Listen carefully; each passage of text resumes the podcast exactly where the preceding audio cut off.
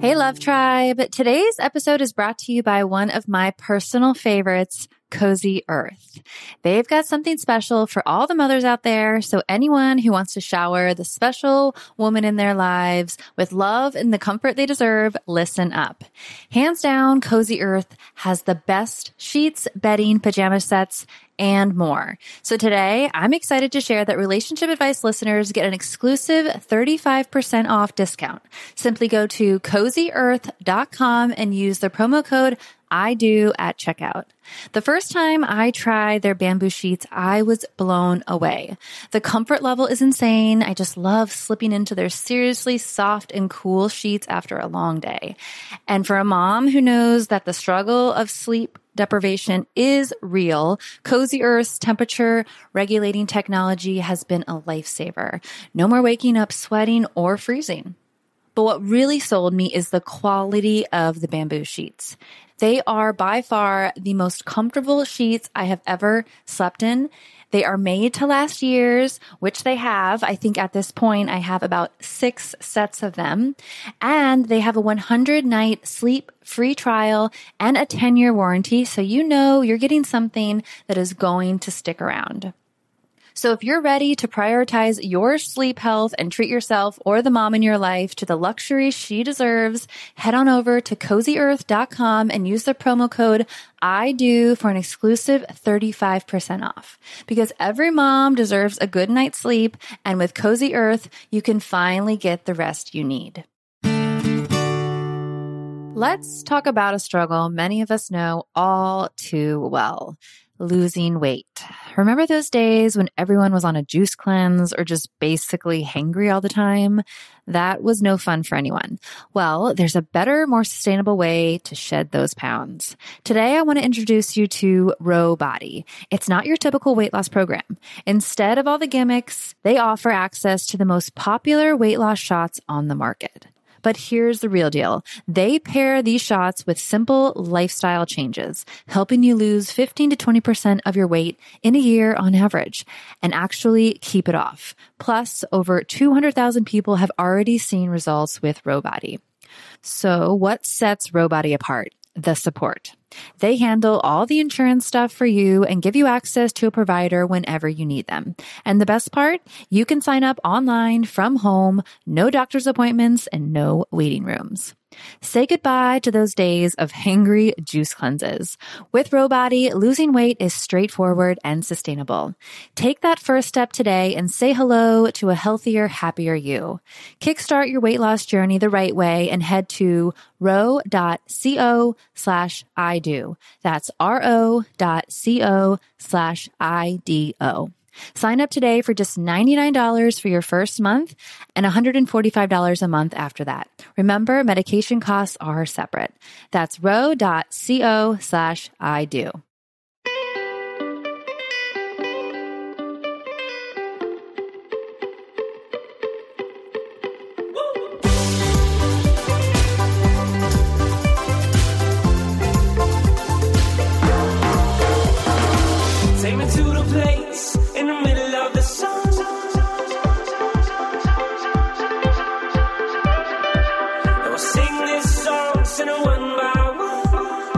What's going on, Love Tribe? Thanks for tuning in to today's show. We appreciate you guys. And today we have Dr. Karl Pillemer, where we talk about his latest book, Fault Lines, Fractured Families and How to Mend Them. And of course, you might be asking how this relates to your relationship. And I actually wanted to have Karl on the show because of personal estrangement issues. I think most families have something going mm-hmm. on. We're not all just perfectly functioning families. And if we have a more functioning family, then I believe we're going to have a better personal life and also better relationships. And then we talk about how to mend fractures in our families and then how our partners can come into play with that. And also, of course, we talk about issues surrounding in-laws, um, really a lot that we dig into today with Karl. And I found a lot of value in today's episode. And a little bit about Karl. He is the professor of human development at Cornell University. He is a world renowned family psychologist and has spent five years studying the process of estrangement and reconciliation in families. Um, so he is basically the best, one of the best people to talk to when it comes to estrangement and reconciliation with your loved ones. Yeah. And as I said, I really found this episode valuable and we hope you guys do too. We appreciate you tuning in. Please subscribe to the podcast, tell your friends and family. We appreciate you guys doing that. That helps us grow. And as always, we have a ton of free resources on the website, including our 14 day happy couple challenge, which is a email that gets sent to you for 14 days with fun, easy, doable challenges to help strengthen your relationship. So, and that's free and that's on our website. And then we also have our online course, Spark My Relationship. Um, and if you are a listener of the podcast, you can get $100 off by going to sparkmyrelationship.com forward slash unlock. So we hope you guys check it out and enjoy today's show. Before we jump into today's interview, we want to tell you about our online course, Spark My Relationship. Do you guys want to create more passion, improve your communication, and build a stronger, more intimate connection with your partner in less than 90 days? Yes, sign yes. me up. then you guys need to check out our online course, Spark My Relationship. It is an online course, like I mentioned, that we created with over 15 therapists and psychologists to bring you guys the strategies marriage therapists teach their clients we talk about it on the show. Relationships take work. Sometimes they function pretty easily and you coast along, but we've found the reality is, is you have to do work sometimes and to make them better, to change them so that they're more satisfying for both partners. And you've made it here. You've made it to listening to our show. So you guys probably already know that a little bit, but what you might not know are the specific tools and exercises that you need to create those lasting and positive improvements in your relationship. And like Chase said, change does not happen on its own. It takes hard work. And that's why we created the course. Spark My Relationship is designed to infuse your life and relationship with fresh passion, skills, and wisdom. And it's a self-paced journey that's perfect for turning up the heat, having some fun together, and revolutionizing your intimacy and communication. And just some tools and strategies that the course includes is to how to eliminate unhelpful old habits, develop mindful awareness to help improve your stress management, learn healthy and successful communication tools, create a deeper and more intimate bond, and strengthen your couple microculture, which you'll find out what that is uh, in the future together. So for our listeners only, we're offering a special of $100 off the course. Visit sparkmyrelationship.com slash unlock to unlock your discount. And there is a 30 day money back guarantee. So there really is no reason to not give it a try. So go to sparkmyrelationship.com slash unlock for $100 off.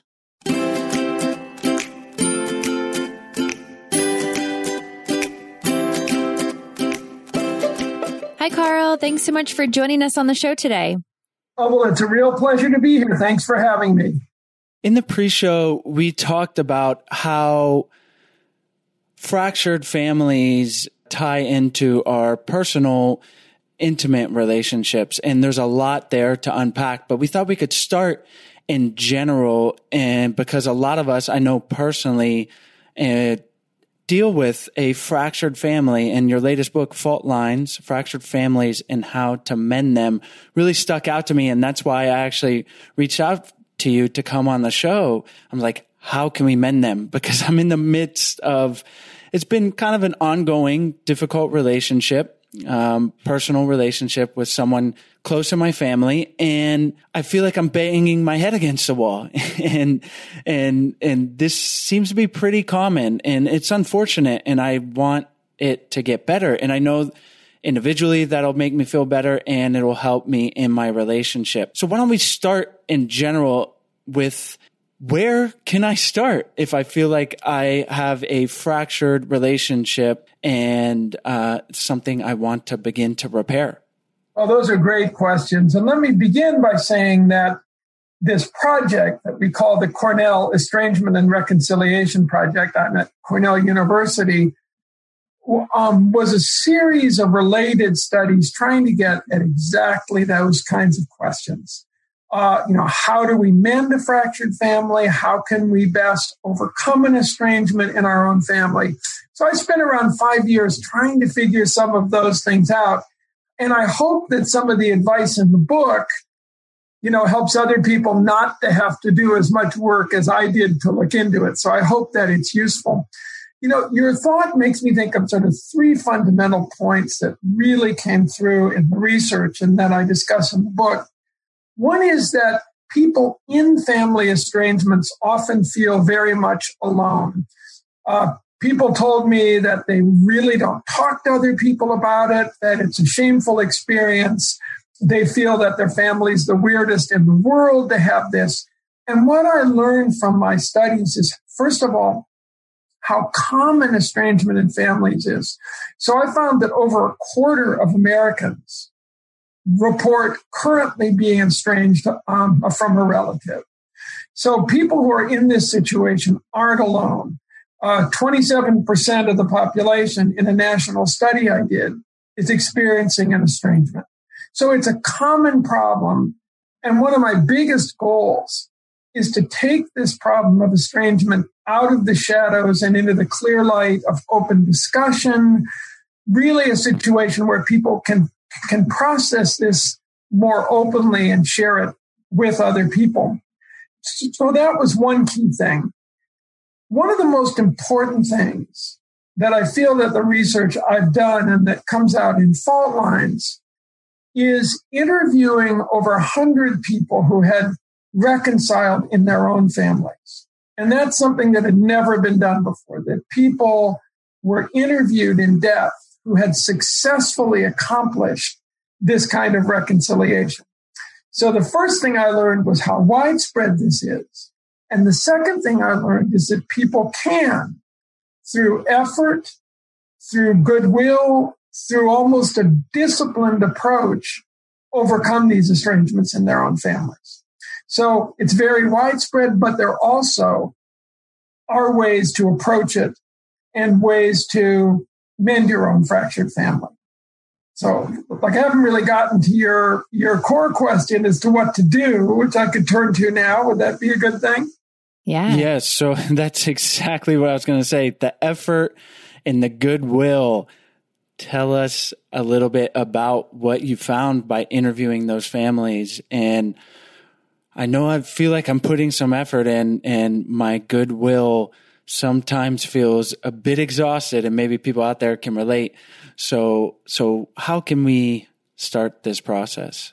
Sure. So let's, so one question which many people like you have, first of all, is why reconcile? Why should we continue to pursue these sometimes troubling or difficult family relationships?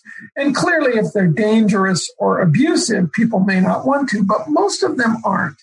Most of them are the result of interpersonal difficulties.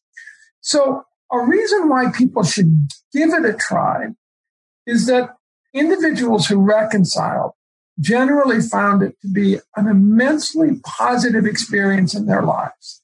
That trying to do this, trying to overcome the estrangement was a powerful engine for personal growth.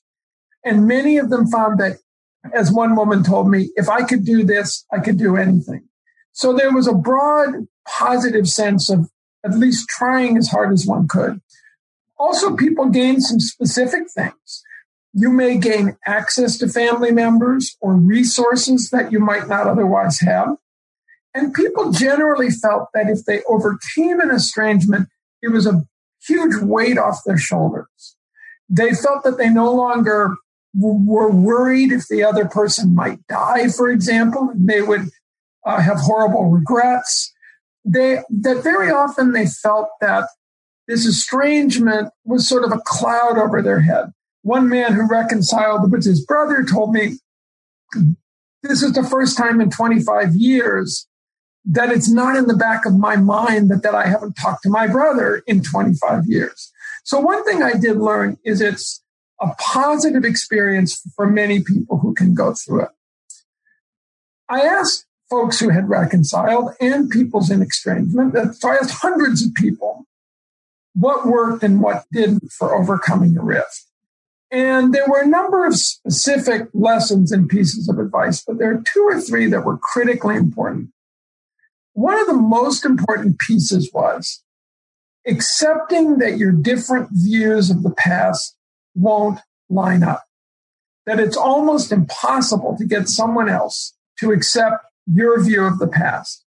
So a brother who thinks that he was only doing harmless teasing is almost never going to get his adult sister to feel anything other than that he was emotionally abusive towards her. A parent who felt that um, he was trying to protect his son against a bad marriage, that's not going to align with his son's view that his father was trying to interfere, it was trying to interfere with his only choice for happiness. So one of the main things people who reconcile say, you have to give up this focus on the past and focus on the present and the future, looking for what's there now and what the future could hold. Because people in estrangements have strong narratives about what went on and they don't give them up easy, um, easily. Um, a second piece of advice is to really focus on and understand your own role and responsibility in it. Even if you decide that you weren't at fault to any degree, truly examining the history of the relationship and how the individual, you, you know, you, you, everybody, not just you personally, Chase, how you might have acted differently, how you might have acted in ways that you could later regret. It's not so much to apologize to the person as to understand your own sort of powerful role in it, because usually these are the roles of two people. And third was the ability to set boundaries after the relationship begins. One of the major discoveries I made is what keeps people in estrangement often isn't anger or hostility. It's anxiety. You're worried about being drawn into the same family relationship again. Um, and my hundreds of interviewees told me that you need to create a protected space for yourself, sometimes with the help of a counselor or with friends or other people that lets you re-enter the relationship um, and not be absorbed. So I would say those are three key pieces that folks, you know, learn to give up having the other person accept their view of what went on in the past. They were able to understand their own role to the degree that there was one. And often with help they created healthy boundaries that allowed themselves to re-enter into the relationship. Those are three amazing things to think about and I'm scribbling away and I want to ask you how can we start that conversation? So let's say we're not even talking to an estranged family member or just the the relationship is very strained. So it's an occasional text or discussion, but there's just a lot of tension there. And we've decided we don't want to do that anymore and we want to repair this relationship. What can that first conversation look like and sound like to get things rolling? That is a terrific question. And let me say, you know, I don't want to be entirely rosy about this. One of the things that does sometimes happen in estrangements is, is a complete stonewalling where really it's as if someone has built a stone wall and all attempts at contact are rejected, even after years or decades. And what the people who reconciled told me, and it's not an easy thing, is that in a situation where someone won't respond at all, continuing to keep the door open, continuing to make contact, continuing to sometimes make contact through other family members. They argue that it's worth it to, as they put it, keep the door open. And sometimes for some people in really intransigent estrangements, keeping the door open is almost all that can be done. Expressing a willingness, the fact that one is there. And I have seen after decades, the other person sometimes comes around. If it's not a stonewalling situation, folks in estrangement argue that if you're going to make that first overture, um, well, let's say there's been a situation where someone has allowed you to friend him or her on Facebook, or there have been family emails that were not hostile. You have some sense that there's a chance that of an opening into this relationship. One of the things they argue is to plan very carefully. Really think out how you will approach it, what you will say, what you will do if you're rejected. Um, and sometimes talking to a counselor before making an overture can help.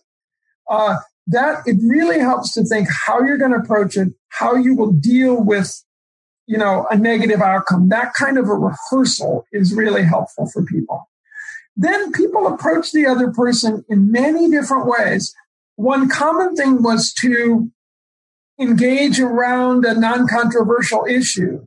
Uh, you know, um, sending an email they felt the person might be interested in, or again, the inclusion of someone on an email or, or contact through social media.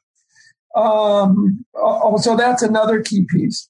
And finally, one thing which the people who reconciled argued, and I think it relates to your question, is to pretty much abandon the idea that a reconciliation is contingent on an apology. Very often, when people in estrangements say they want an apology, it's not for one thing the other person did. It's for the entire person that this, this individual was, or to apologize for an entire childhood. And that's just not going to happen. So going into a reconciliation attempt with demands for an apology or to really understand what went on is very unlikely. So sometimes casual contact helps at first.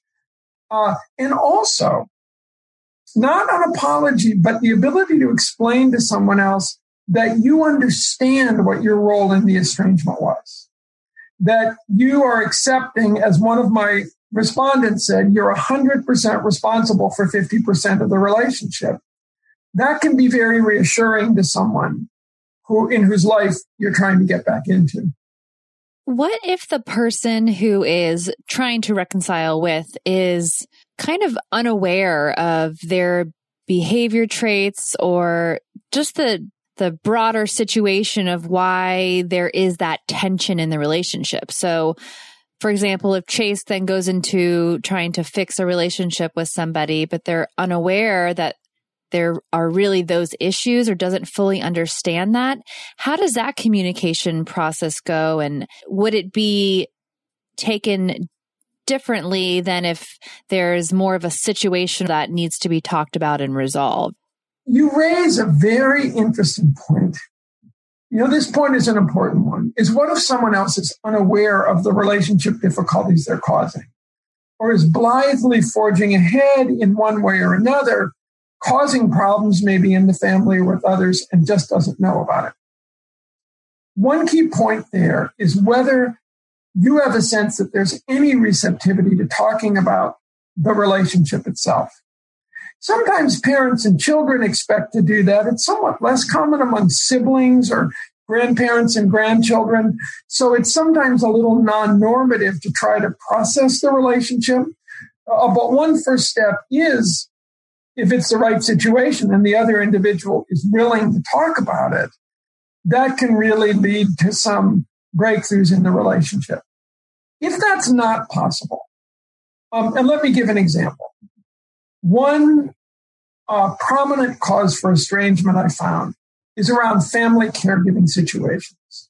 A daughter, let's say, is the primary caregiver for her older parents. She expects brother Tom, let's call him, to be coming and helping.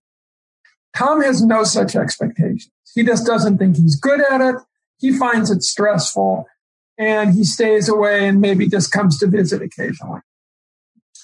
That he's not necessarily aware of what he's doing wrong. He just sees it as the way he is. Many people tried to change the other person in those situations. And over and over, they told me, that you've got a choice, especially among adults. And that's whether to accept the person as he or she is.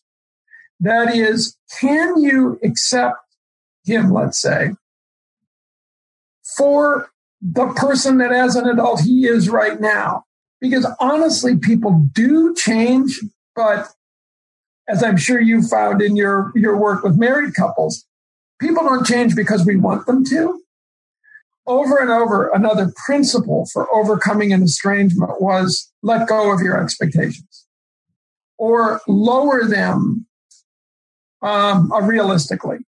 Expecting this sibling to perform responsibly or not to make, you know, irritating political comments is often unrealistic.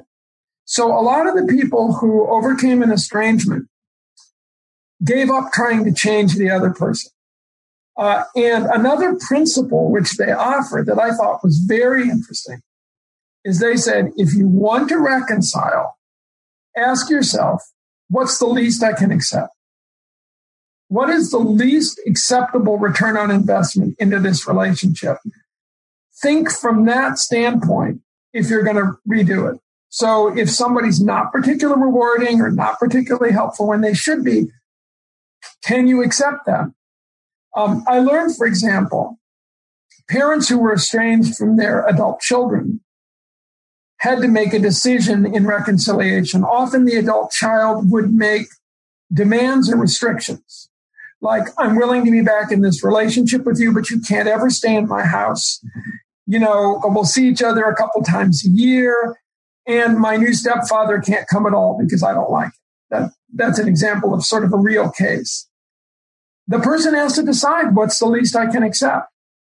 And very often people found it was worth it to accept that very limited, you know, those limited um, rewards. So I think there would be those, you know, to sum up, one is if you can talk to the person about the content of the relationship itself in some safe context, and they would recommend doing it.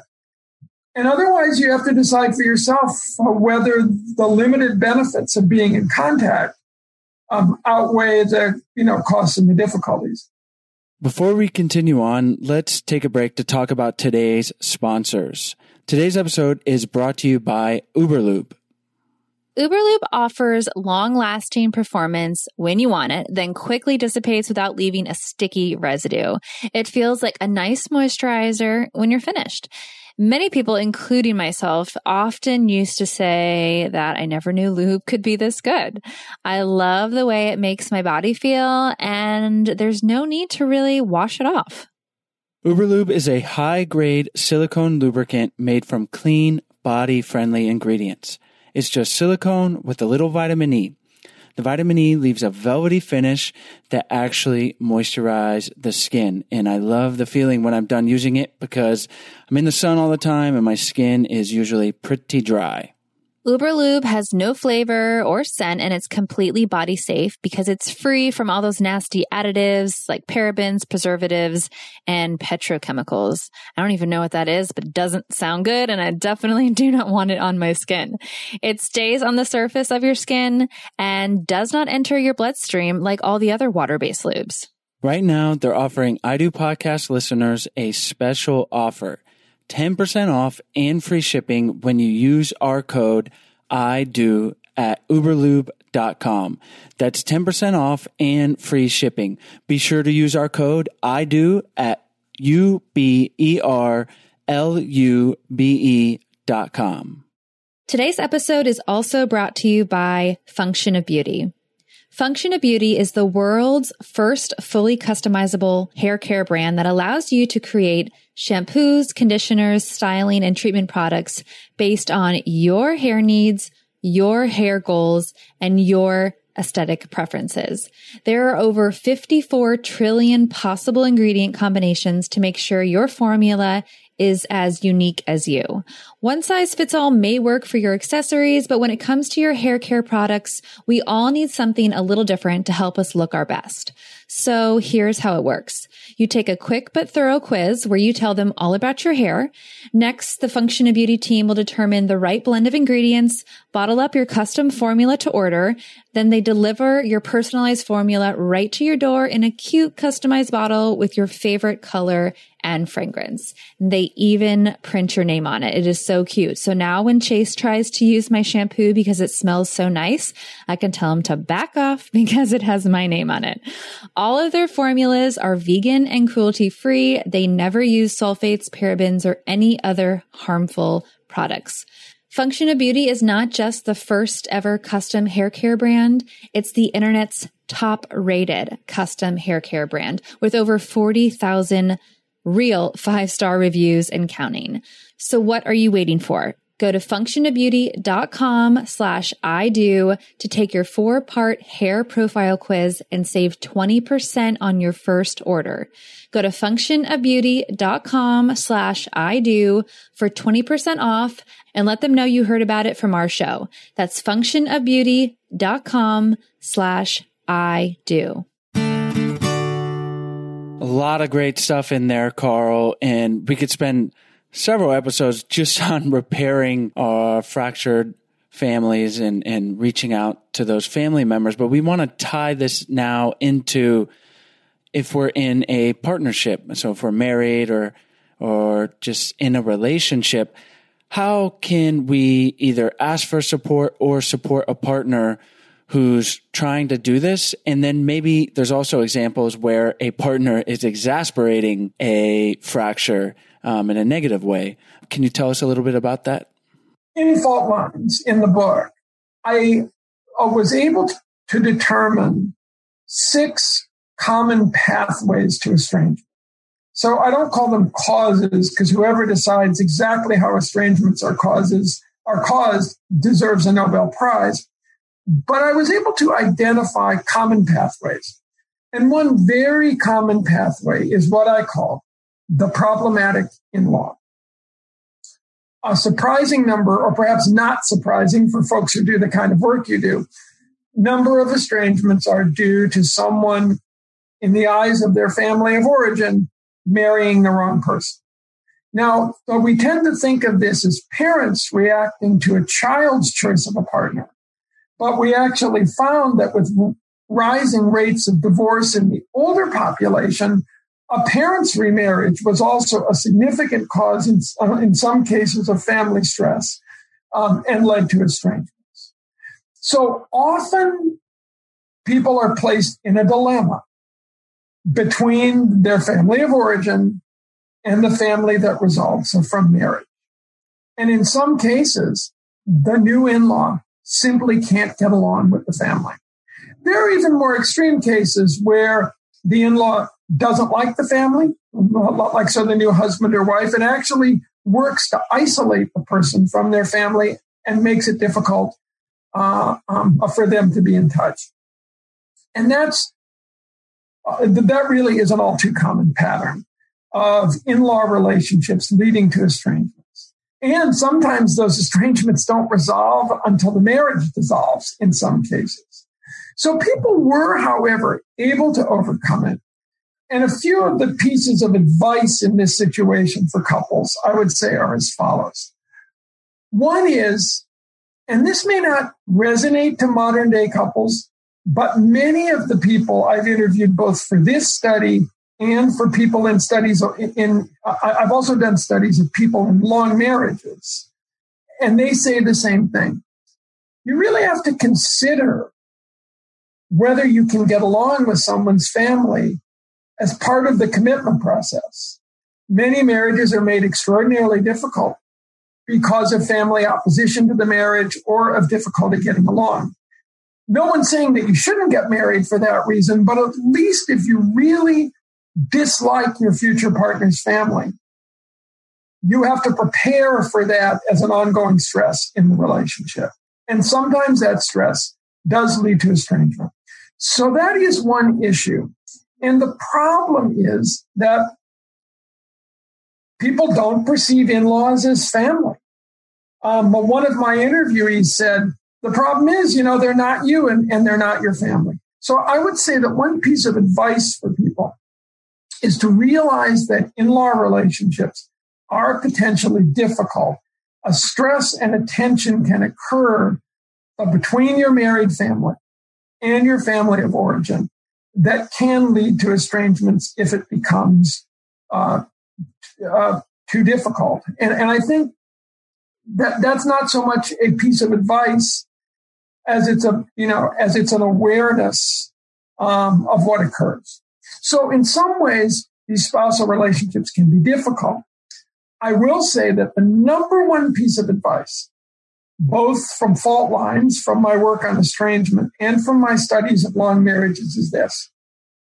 In a battle between the, your own, you know, the family you grew up in, the family of origin, and the marriage um, and the marriage partnership, uh, the family of origin is almost always going to lose out.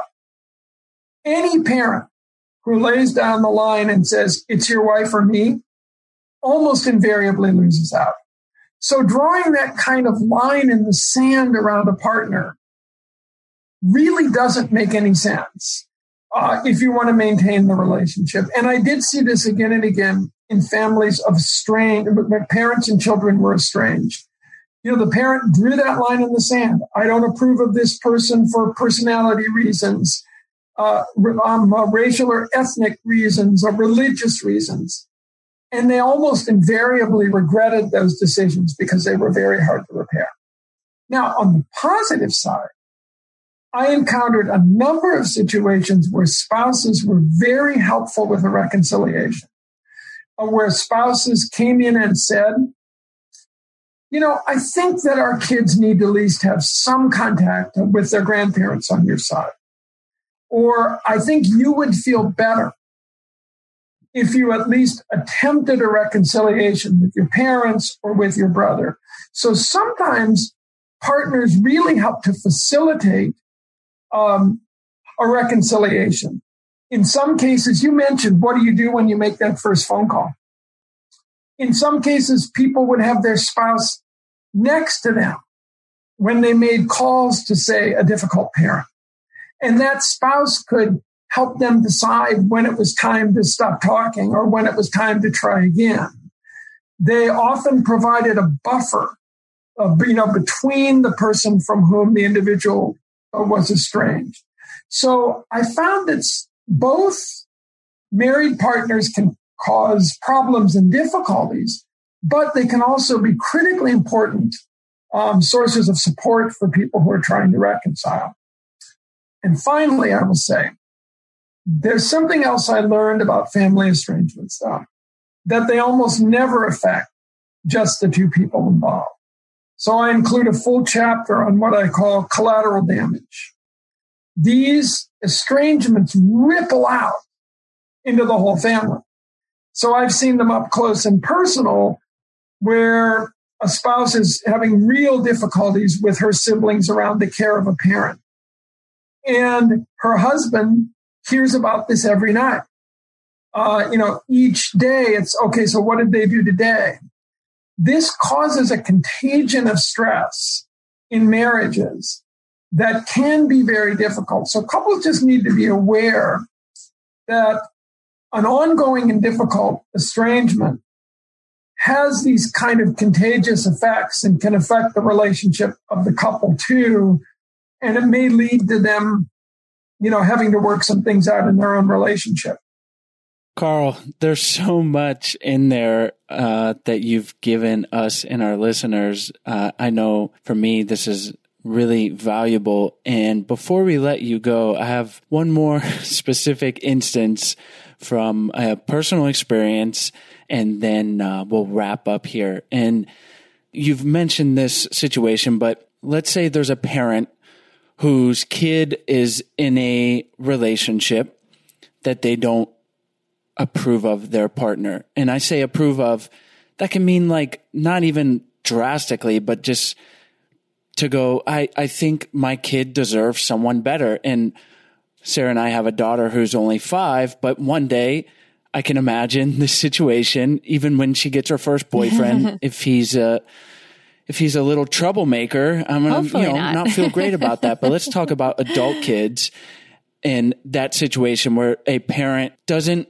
approve, even, you know, think that this person is right for their kid and they, they tell their kid because I, I feel like I would want to tell my kid, not in a judgmental way and not if it wasn't something drastic, but they, they tell them, how can they tell them and voice their concerns? And how can that not become an issue? Because obviously there's not a simple answer here and it's touchy, but this is a, a selfishly a personal experience that I want to help out my mom with. it's not in relation to Sarah, to be clear. It's actually uh, my my sister who doesn't listen. So fire away.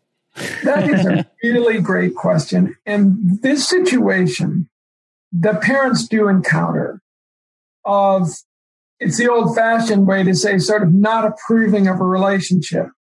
Well, so let's make some distinctions there.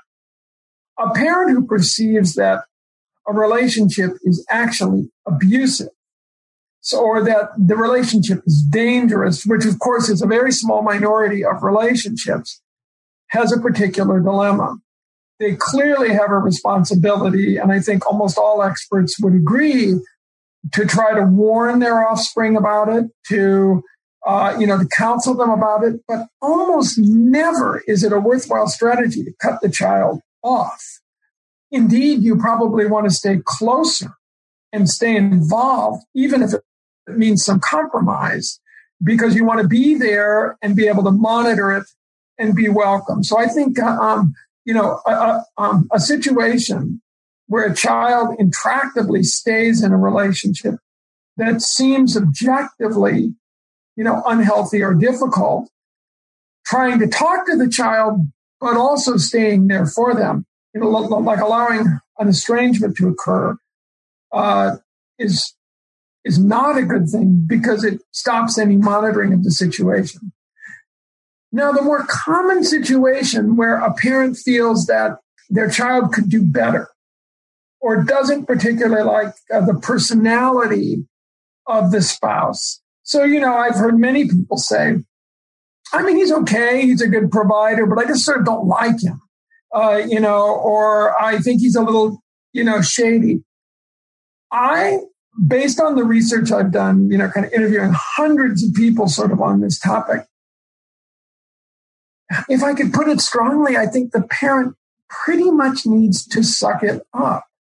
They, they, it's all, I would say it's such an unsuccessful strategy to try to persistently separate the offspring's partner and sort of draw them back into the family. It's such an unsuccessful strategy that the parent needs to be helped to reconsider it that they, you know, unless they really want to promote an estrangement. So I think a lot of the issue in that case is on the parent's end. The child is not going to change, let's say, her own preferences and is not going to get a divorce because of the parent. I've spoken to many estranged parents where that's almost their goal is that they hope that like a divorce will occur and the child will come back into the family. And that's just astonishingly unrealistic. So a question is now another question.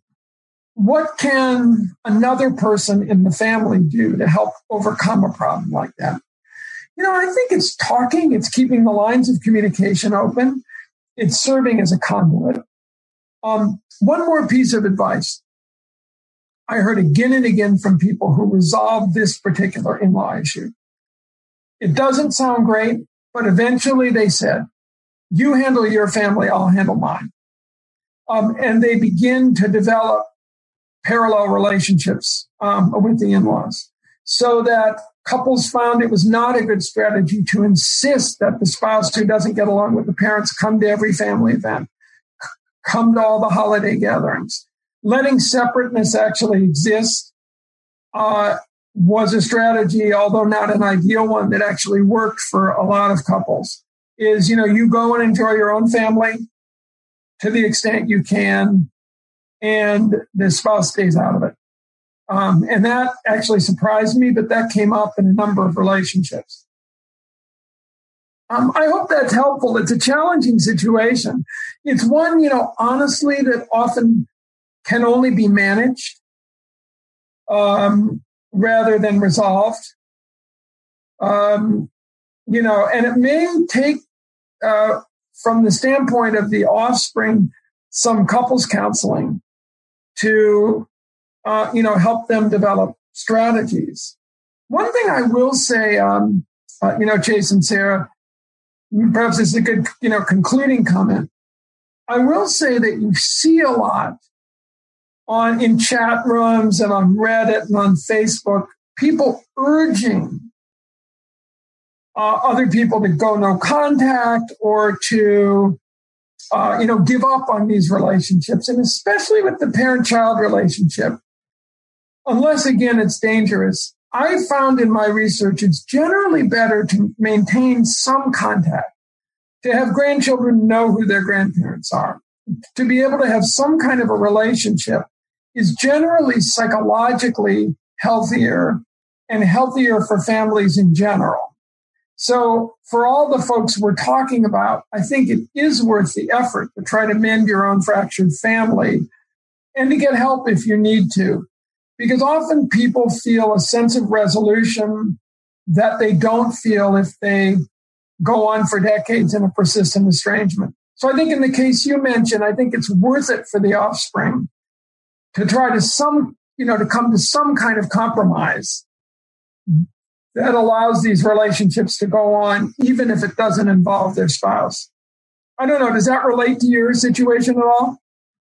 Absolutely. Indirectly. It's not my situation. It's actually my mom and a lot of these things relates. And, you know, one day little Stella is going to have a boyfriend and eventually maybe a husband and hopefully he's amazing and everything she deserves. And, and, but, um, you know, that doesn't always work out perfectly in that sense. So these are valuable things to understand.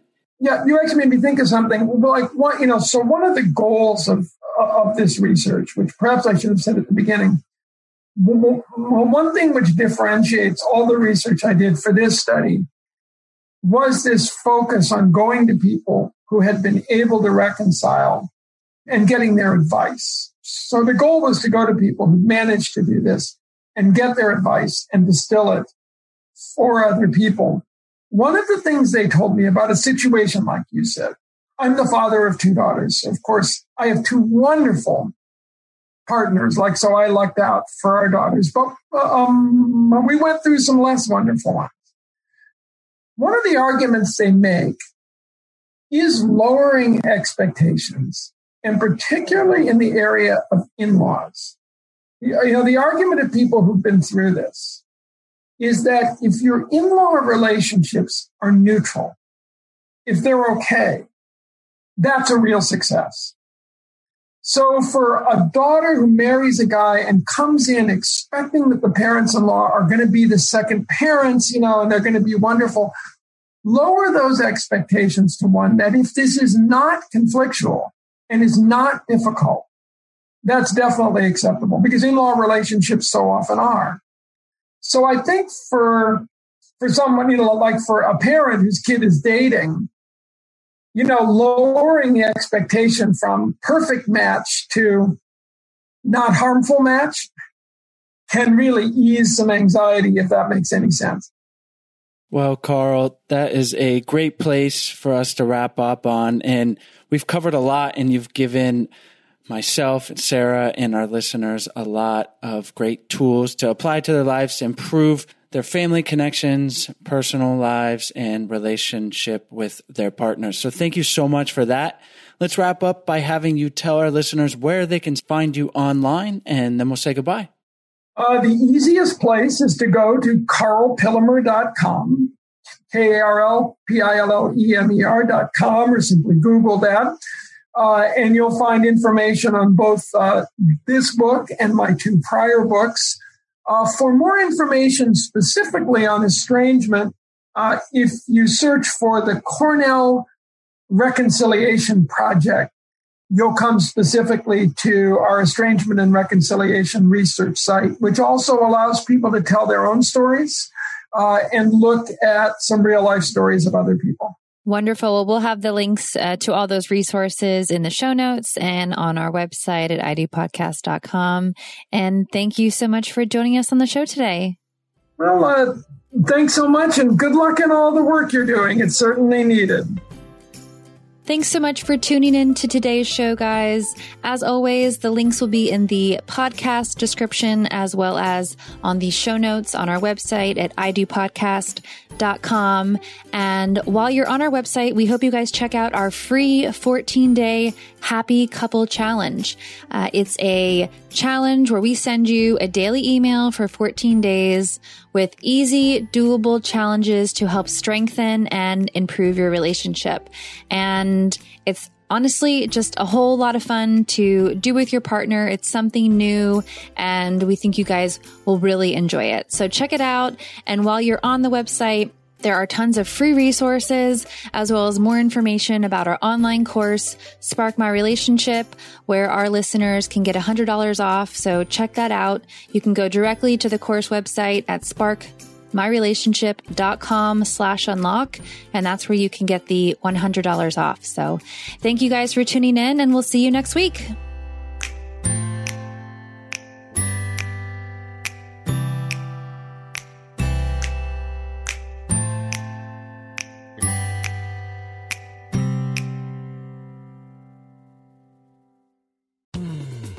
You were listening to a pleasure podcast. For more from our Sex Podcast Collective, visit pleasurepodcasts.com.